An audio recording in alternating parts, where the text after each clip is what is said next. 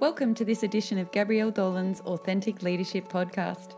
Join Gabrielle as she speaks to well known leaders on authentic leadership, values, and storytelling. The aim of this podcast is to encourage you to embrace authenticity in both the professional and personal contexts. The stories and experience of her guests will be a wonderful catalyst for others to learn from. So, welcome to another podcast around authentic leadership. And today I am very excited to be speaking to the CEO of Ferguson Plarre Bakehouse, Steve Plarre. So, welcome, Steve. Yeah, thanks, Gabrielle. Good to be here. Yeah. Now, yours is a family run business, and I believe it's you're the fourth generation. So, tell us a little bit of background about uh, Ferguson Plarre Bakehouse. Yeah, sure. It's it's 120 years. I'm going to cover it as, as quickly as I can. Um, look, I, I, should mention I, work with my brother. Um, my, my father's still very active in attending board meetings as, as much as he's not a director, but uh, but we talk certainly now every day in the middle of this crisis. Um, and uh, my brother, who heads up our manufacturing facility, so uh, you know, so we've learned to have a, a, a good working relationship and uh, and survived that over the years between sharing bedrooms and offices and and all those things. Um, but if I go back all the way back to the late 1800s, is where it started for us. My great grandfather Otto, uh, his father was a, um, a cooper, a beer barrel maker, and at some stage he decided to be a pastry cook. And the story I choose to believe that he, is that he was around a, a dinner table one Friday night with three generations in the family, and someone cooked him an amazing meal or an amazing cake, and they did it with love. Um, and uh, and he liked that experience so much that he wanted to devote the rest of his life to doing that. Um, so that, that's the the story we choose to believe. Obviously, you know, I, I never met him, um, but something spurred him on to wanting to be an amazing pastry cook. So he then learned his trade in Munich and then in Paris and then in London. Uh, and in 1907, jumped on a boat. And um, apparently, Adelaide wasn't far enough from London, so they all pushed on to Melbourne. And um, and uh, and four of them started there. Uh, in 1911, he had enough capital to start his own business, so he started Plarre's Cakes in Moonee Ponds here in Victoria. Uh, and uh, and you know, let's fast forward World War One, World War Two, Great Depression. Um, my grandfather's born Ray. Uh, he took over the reins, and there've been lots of there've been plenty of sisters in the business, and through no engineered um, result, they've gone on to do other things. There's been doctors and, and other things, but it, it, seems to have been the blokes that have been silly enough to want to get up at, two o'clock in the morning and bake cakes.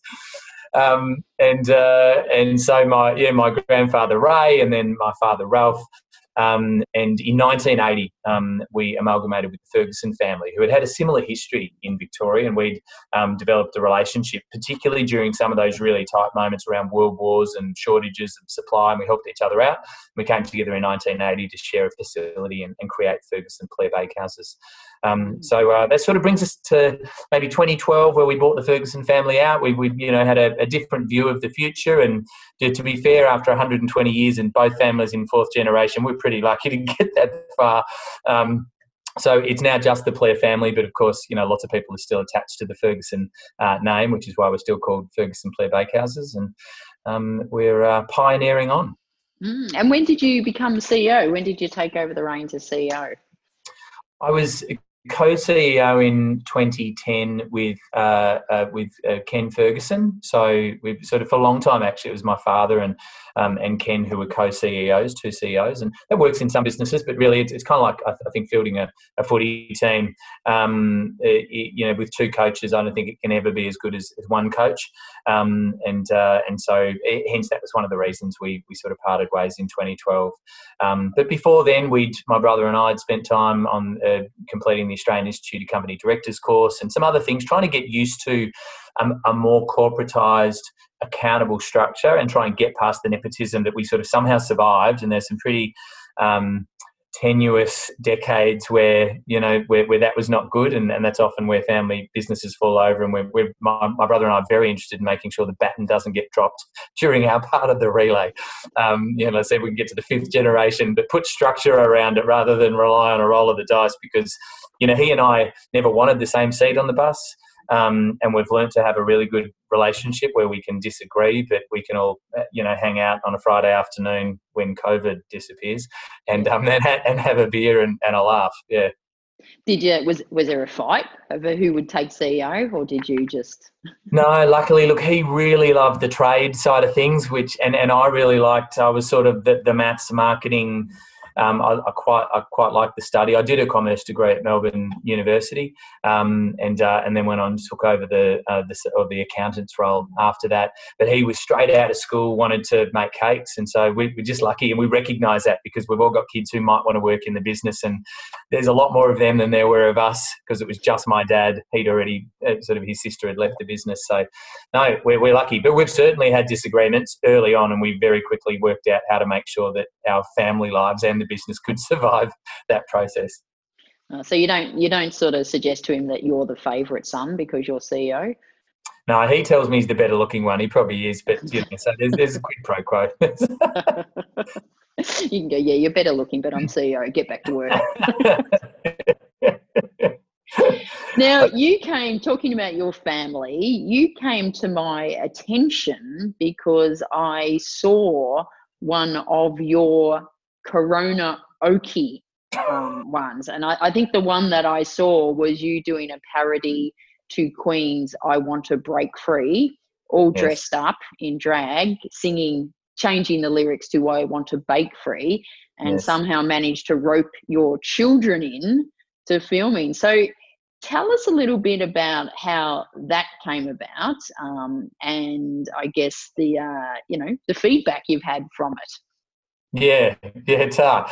Um, look, it, it, the where that really started was about six years ago at our gala awards. We we we'd had a tough year. We ran out of marketing budget, and the team said, "Look, we can't afford a, um, a comedian as as an MC, and we don't have any money for entertainment." So I thought, well, all right, look, I, I will MC the awards, no problems. And I didn't tell anyone, but I, like I used to. I mean, people knew that um, I played in a band, but I'd never done anything in the business. And I went, you know, I'm just going to do this cheesy thing where I rewrite the words to a song, and I sang a song, and I mentioned every award winner from our awards that night. It was a tribute to them, and I wasn't sure how it was going to go down.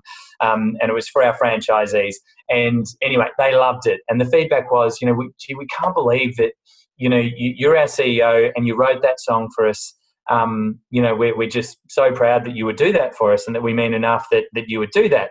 Uh, so it became a thing. And, and I said, look, you know, to the team, look, we've got budget next year, and they said, look, no, if you don't do this, the franchise is going to lose their minds. So for the last four or five years, that's been my kind of thing, and they, they wait for me to do a, a song, and I'm trying to rope some other musically um, talented people in our network to sort of join me in that kind of stuff. But what sat behind that first um, performance was a message of, you know, we're in retail and you know and there, we sort of there was an analogy of you know you, you, turn the lights on the curtains are drawn and it's theater you know, when, when people turn up at Ferguson Plarre, yeah, they want a pie and they want a they want a chocolate eclair, but they buy happiness in our business. And and I've mentioned this to you before. Um, you, know, people don't need a vanilla slice or a pie. It's not the vitamin D or the you know they don't need to get through the day, but they might emotionally need it to get through the day. And we recognise that a long time ago. So the performance was, you know, you out there, our fantastic, you know, um, our shop assistants, our managers, our franchisees, you are performing every day. And we ask you to step outside your comfort zones, either work long hours or put a smile on your face when you've got a tough life going on at home. You might have sick kids, you might have, you might be in a bad relationship, but it's when it's performance time, it's performance time. And my analogy was, look, you know, I don't get to do this too often, but I'm going to sing for you um, and it was sort of a, a, bit of a give back. So that, that's how that sort of all started. Um, fast forward to uh, to the, the pandemic, and you know, the, in the end of at the end of March and early April, when the restrictions, the social restrictions, started to kick in, you know, our sales started to fall away, you know, drastically, and, and it got very scary and, and and more scary for some other people. You know, I'm grateful that we bottomed out at about 40% on average, but some stores as bad as 80%. And we saw New Zealand, you know, go to stage four restrictions, and we had to make peace with, well, you know, what if we're asked to shut down for two or three months? Um, you know, one, financially, can we survive? And two, how do we keep a dialogue going with our customers? Because it will go away and we will hopefully get through this. But how do we make sure that they still kept hearing from us? Because we don't have to sell a pie to make people happy. Um, there's social media and there's radio and there's other things that maybe we can trickle along. So we very quickly moved to well, how can we make sure we keep doing what sits at the core of our brand, but without giving them a physical product in case we can't? So we very quickly moved to, well, look, you know, if my brother's stuck at home with his daughters, he could do a, um, you know, video of, hey, here's what Mike Claire makes with his 10, you know, most popular pantry ingredients. Here's how I do a sausage roll with everything that you've probably got in your pantry. And his daughters have got lots of personality. We thought we could do that. Um, everyone very quickly said, Steve, you could do some really cheesy singing about cake stuff um, on video, and and and I said yes straight away because I love doing that stuff. Um, and what else am I going to do on the weekend? You know, when I'm locked in a house with my kids. Uh, so that came about, and it started with some just little, um, you know, just using Apple iClip on my phone. Um, you know, another one bites the crust, or a couple of other cheesy things. It was Bohemian Rhapsody to start with, I think. Uh, and then my marketing team said, "Hey, look, you know, why don't we turn this into a bit of a competition? We're going to call it Corona Okie, and once a week, people are going to." Or not once a week, but we'll ask people for comments and to share the post, and they'll list what's the next song that they want you to do, and I'll choose a song that I think matches where we want to go with it, and we write it. So there's been a bunch of them, but most uh, the the two more produced ones have been Vanilla Slice Slice Baby by Vanilla Ice, um, yeah, I like and I want to bake.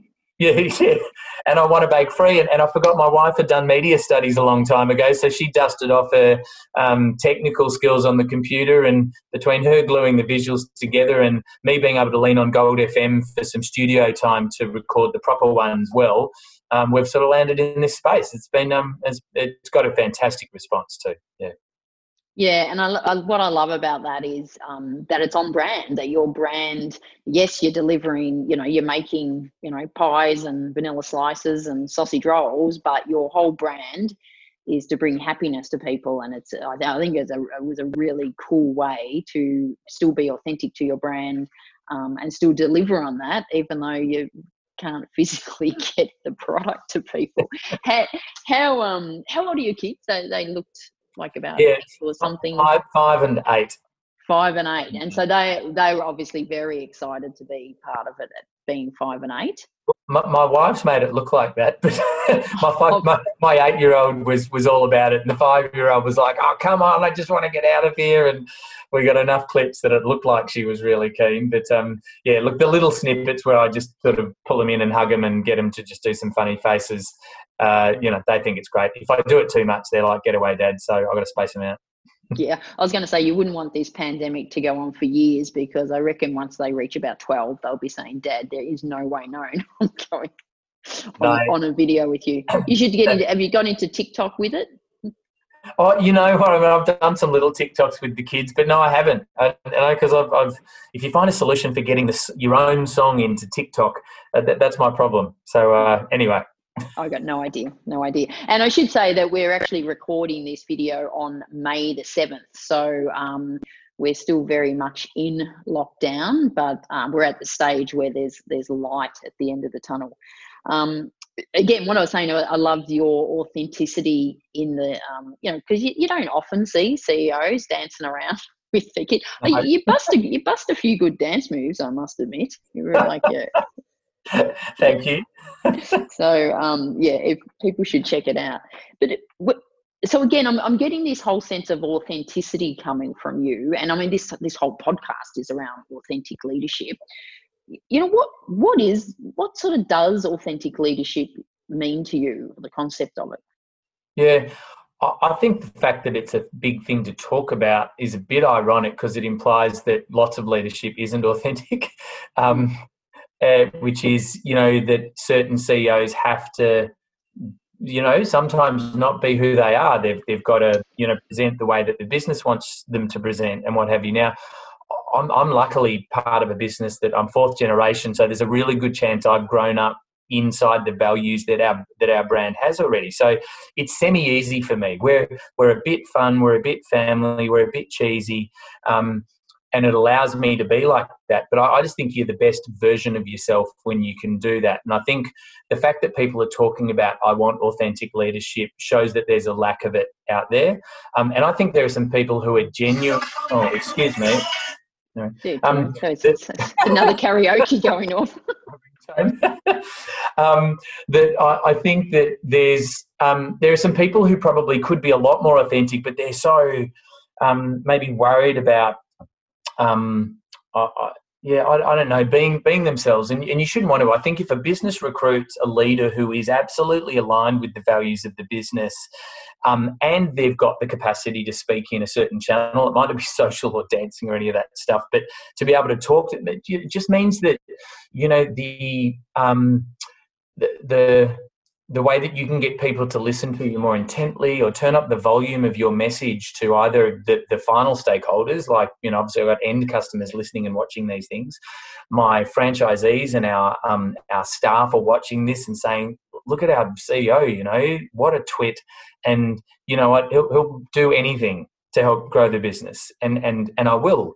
Um, and they also see the other side of me you know that might not be publicly facing where we talk about more serious issues. But um, you know, I, for me, the truth sets you free. And whether that's in fun and just being able to be yourself, um, or uh, you know, or demanding accountability of people and being able to tell the truth is the, is the other good part of that. Is that you know you can always expect to hear the truth from you know from me. Um, that that that just I mean it helps you enjoy life. I'm I'm optimistic. I'm you know people say I'm generally happy, um, and there there are moments where I'm equally not. But I, I like being able to talk about that. And so far for us at a business level, it has helped engage, build trust. Um, and you know, trust for us is the thing that underpins our capacity to have conflict, like in a really good way. Because you know, I, I don't employ our fantastic executive team to nod. You know, I want them to you know, if they disagreed with something I was about to do on some silly social media video, you know, I would want them to bang the desk and say that is a step too far. so far, they haven't done it, but um, and it, but it's just you know, I, I, I, think it is really a, a, reflection of, of where we're at. You know, if you go back to 2008, post GFC, there's this fake news thing going on. There's leaders who might present really well and then five years later do something that has people go, you know what, that, he or she's not the person I thought they were. And you just want to wake up, I think, and just look in someone's eye and, and feel like and know that you're going to get the truth. I think people are looking for leaders who um, both say this is who I am, but they're, they're now going beyond this and they're saying, you know, you show me, prove, prove to me that, that this is who you are. And I think being judged by our actions, whether it's in a way that it's very hard to be to be a liar, um, is uh, is is really really key. So it's it's trust, and I think there's ways that you can test that kind of stuff, and it's it's having the the courage to call it that you might have someone on your team who you really like, but if if um, if they're not doing if they're not operating inside the values of the business or if they're not being genuine in a way that your business needs them to be doesn't matter how much you like them you've got to call it and, and that's another way of, gen, of, of, demonstrating you know when my team see that that might happen with me that look steve's going to call him yeah. yeah. Yeah, and I think you're right. I think it probably is easier in a family business for your personal values and the company values to be aligned because you think they're yeah. the same. But it, has there been a time when your values have been tested, or and you felt you haven't stayed true to them, or was a bit difficult? Yeah, look, in the, it's, I sort of I, I um, alluded to it a bit a, bit earlier, which is when I had a, a staff member who who I really enjoyed. Um, and the, the business sort of technically really desperately needed. Um, and the rest of the business could see that they were not being held to account um, around things and that other people were, but this person wasn't. And it had flown under my radar and it had happened unconsciously until it really got to a point where it could go no further. Um, and I had to move them on um, and they, they had to be dismissed. And gee, I mean, within hours of that happening, I just had the team saying, "Man, why didn't you do that? So, why didn't you do that a year ago? Like the damage this person's caused." And um, and it occurred to me that you know, and, and they're the hard decisions. I mean, that's the thing. I you know, one of my values is forgiveness, um, but the other one is accountability, and and part of it is going well. What's what's really the the more important thing is to make sure that I'm looking after all the other people in the business. And you can forgive to a certain point, but I think there's a responsibility for people that you care for, but might not be sticking up to the mark. That you owe it to them to call them on it, and if it means they've got to go and find another business that they're better aligned with at a values level. Um, then do that sooner rather than later. And that would be one of the things is turning a blind eye to some behaviour that I shouldn't have. Yeah, but I mean, I think that's one of the hardest things around authentic leadership and values-based leadership. When it, when sometimes your values can be in conflict with each other, like you just said, forgiveness and accountability, uh, and you got to you got to strike that balance, which which it seems yeah. like you did. Whether whether you whether you felt you took too long or not. But anyway, it's all part of the job. what um, there's a bit of a there's a bit of a lot of talk around CEO activism at the, at the moment that, um, you know, and all this research to show that uh, employees are looking for their leaders, their CEOs to take an active role and um, even their customers. What's your thoughts on CEO activism and, and have you had to take a stand as CEO? Yeah. Um, I I think it's something that's got to be you know really deeply considered. Um, so the short answer is we have not in a not in a really overt way. Um, you know, we, you got this juggle where um, you know it's you know it's the CEO's job to execute the strategy, and the board creates you know signs off on the strategy for the stakeholders, and ultimately we've got to act in the best interests of stakeholders. Now stakeholders is now sort of extending beyond financial stakeholders to environment and society which is great in a far more meaningful way. It's not just csr it's it's now look you know globally we expect that. So um, but you've still got to have shareholders who give permission to the board and the ceo to do the right thing. And at a selfish level if you execute that well you know you can draw you, you can leverage that. That's an investment um, and so I think framing it like that gives you more capacity to take an activist stance around stuff. Our business has had a really strong stance, stance on sustainability. We talk about valuing people and all those kinds of things.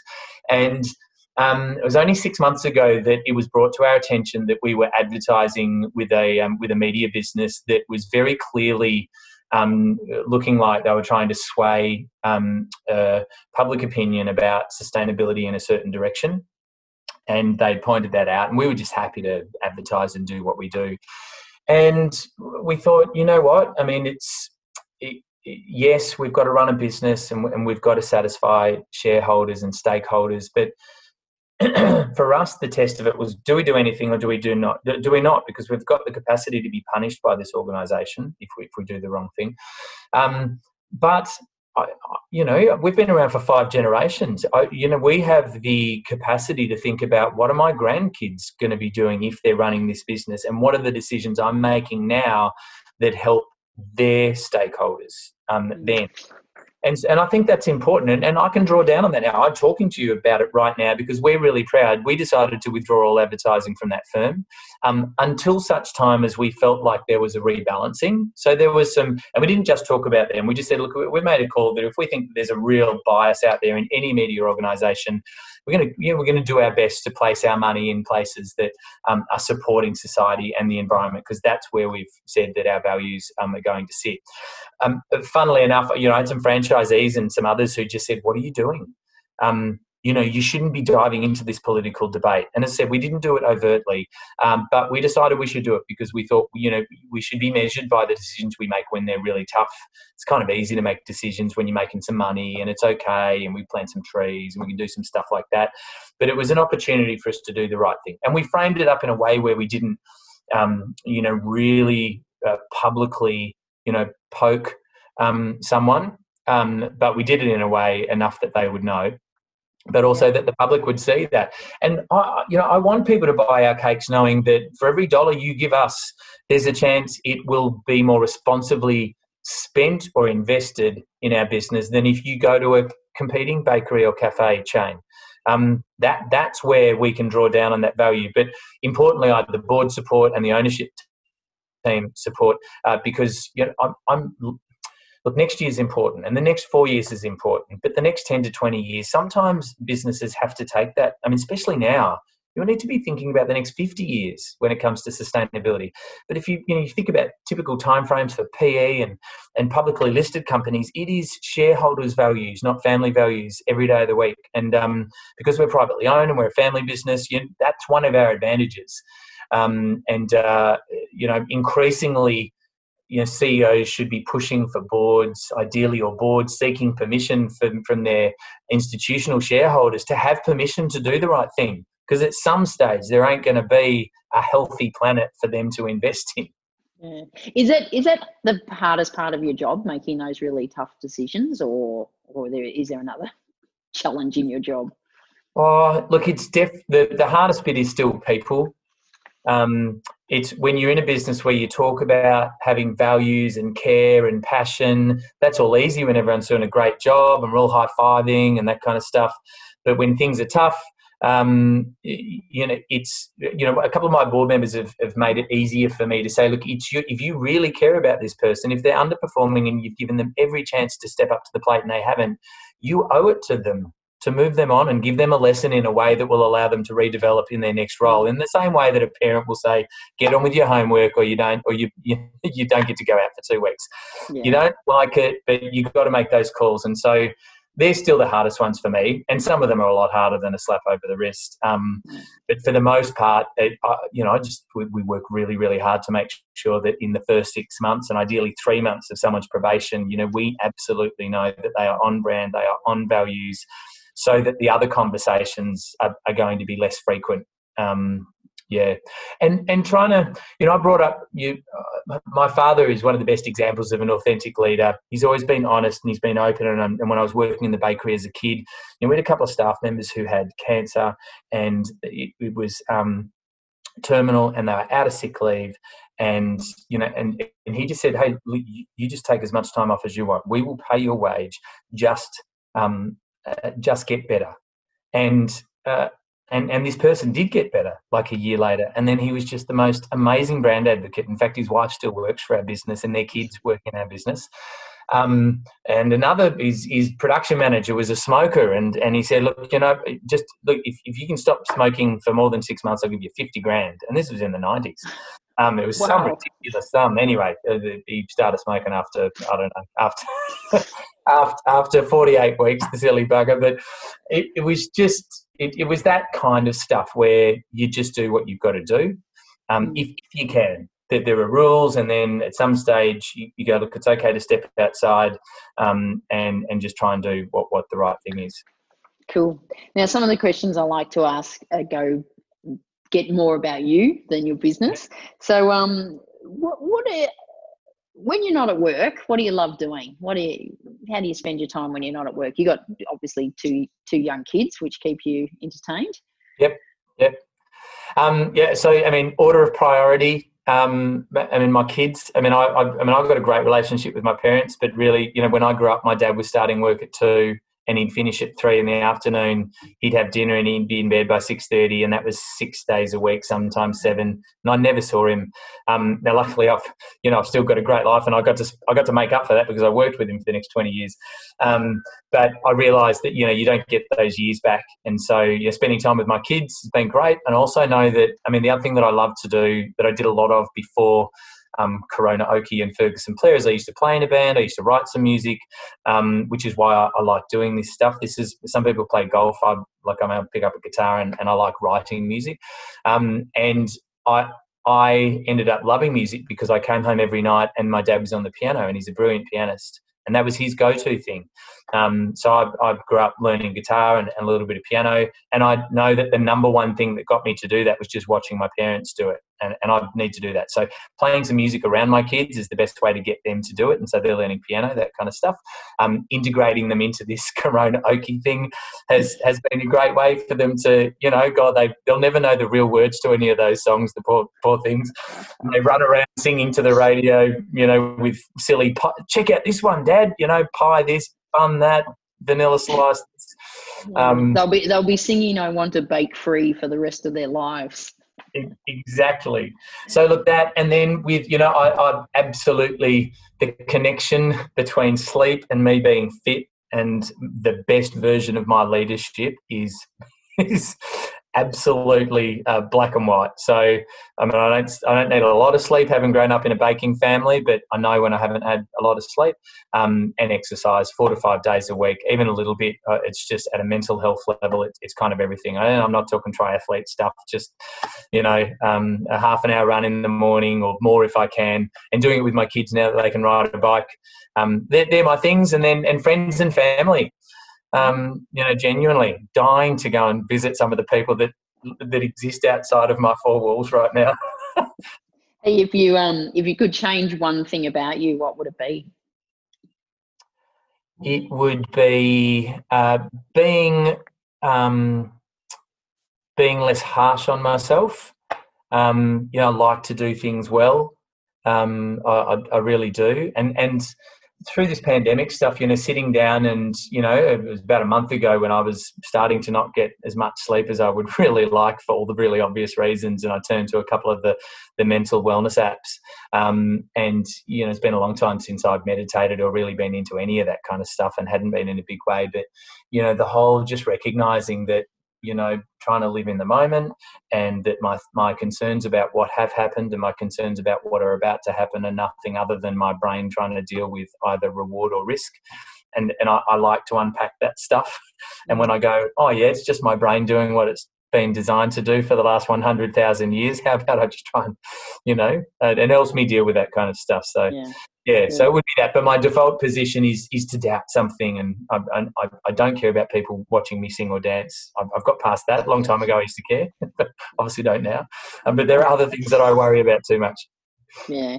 Um, what's your favourite quote? Do you love quotes? I love a good quote. Have you got a oh, quote you love?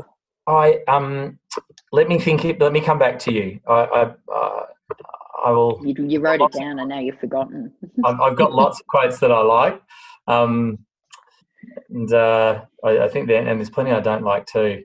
Mm. Um, now, okay, I'll, you can think about your quote. Um, yeah. What about so you, you know one of the things I'm an advocate for is reducing jargon. Do, do, would you use a lot of jargon in the bake? You know, a small family baking place or not? Yeah, look, um, a little bit, but most of it's tongue in cheek puns and um, uh, so I don't know. We, we go through a stage where we like really use a word, and I remember about a year ago we were talking about noise. You know, we, we don't want to do this because it's just too much noise. And I'm talking about sort of mental noise in the business. And after about a year, we're like, oh God, will you stop saying noise? Let's find another word for that. Or um, it's like people you always used to say the optics. The optics won't be good on this. Yeah, that's exactly. we we, we went through the we went through the optics phase. I loved optics. It was such a great word. Disruption. Are you, going, are you going through the pivot stage? Are you pivoting? Yes, acute, um, agile. I'm pivoting. Oh, I'm being agile. um, yeah, no, all of that. Actually, I've got my quote that, that that that I really do like, and it's because it it's it's and, and I've talked about this earlier on. Is the truth sets you free. You know, yeah. if you're if you're an authentic leader, and if you're ever not sure about what to do, um, you know the truth sets you free. And there are a couple of there's a situation about a year ago where um, we had put together a cake catalogue and uh, a celebration cake catalogue. And, and the way we do that is customers come to us over the year and they show us a picture of a cake they saw online or somewhere and they say, Can you make it for us? And we do that. And we don't know whose cake it originally was. And, and there were some beautiful cakes. And so we, got, we made them and we got them photographed. And, and just as we printed the catalogue, someone said, Hey, look, that, man, that, that, those three cakes are from a cake shop that are only two Ks down the road that are really popular. It's a Ma and Pa operator. And now it's looking like you've invented these designs.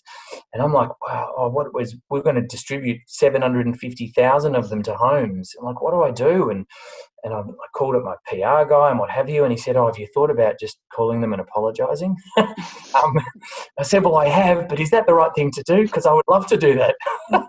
I mean, so I did, and I called them, and I and, and we owned it, and I just said, look, I'm really sorry, and would you like us to put a web a, a, link to your website on our website? Or can we say look designs by blah blah and the next run we could um, you know and we were just praying that they wouldn't say no put them all in the bin. Um, and they did. Anyway it worked out great. And it, it's just you know hopefully we do a good enough job of never saying anything so bad that having to apologize publicly would cause a, a really big storm. Yeah. but um yeah the truth sets you free. I like that one. I like that one. So I'm going to finish on three quick quick fire questions. Sure. Okay. What's the one meal you love cooking, if in fact you cook?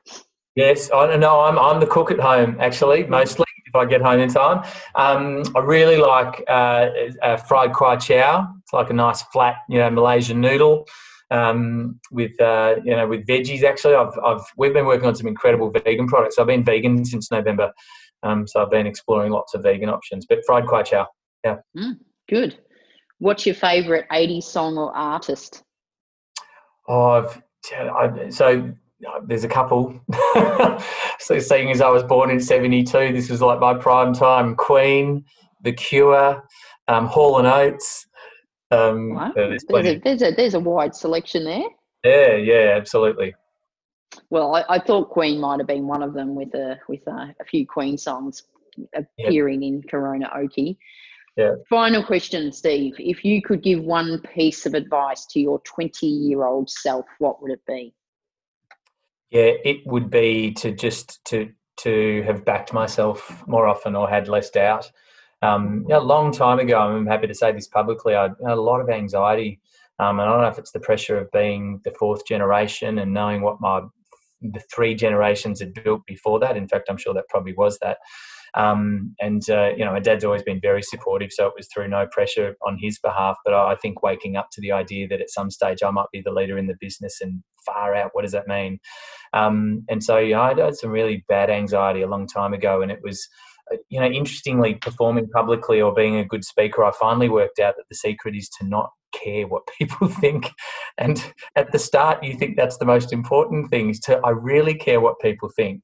But I, I, I feel like if I'm going to talk about something, if I believe in it, and if I believe in myself, that's all that matters. And if there was a heckler or someone who raised their eyebrows, I, don't care. I mean, I really don't care.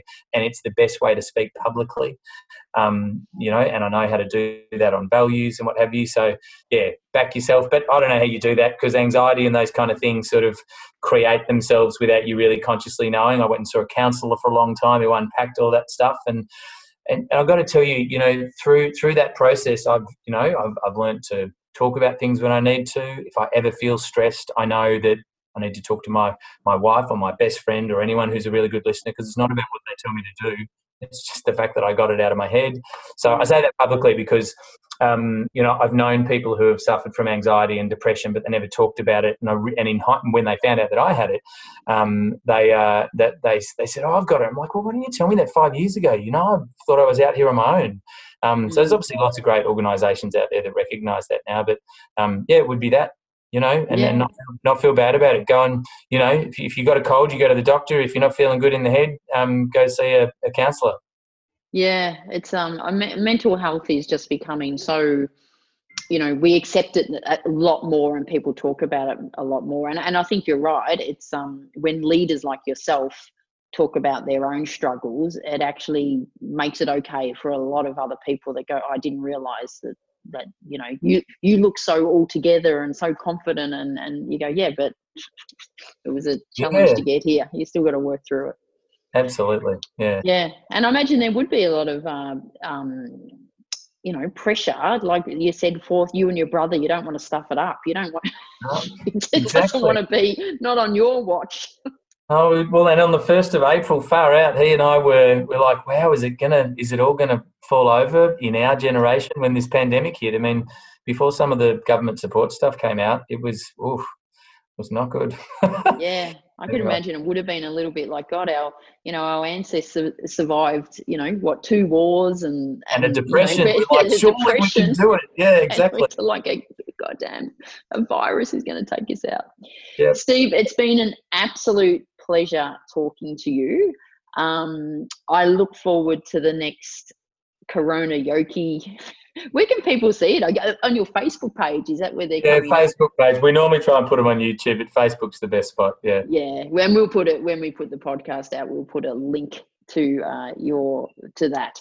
So thank cool. you so much. Keep up the good work, um, and hopefully we will get to meet in person on the other side of uh, the coronavirus. Yeah, let's make sure of it. Awesome. Thanks, Gabrielle. Okay. Thank you. Cheers. We hope you have enjoyed this podcast in the Authentic Leadership series. Visit the resource library on Gabrielle's website to access a collection of free material on business storytelling and thought leadership.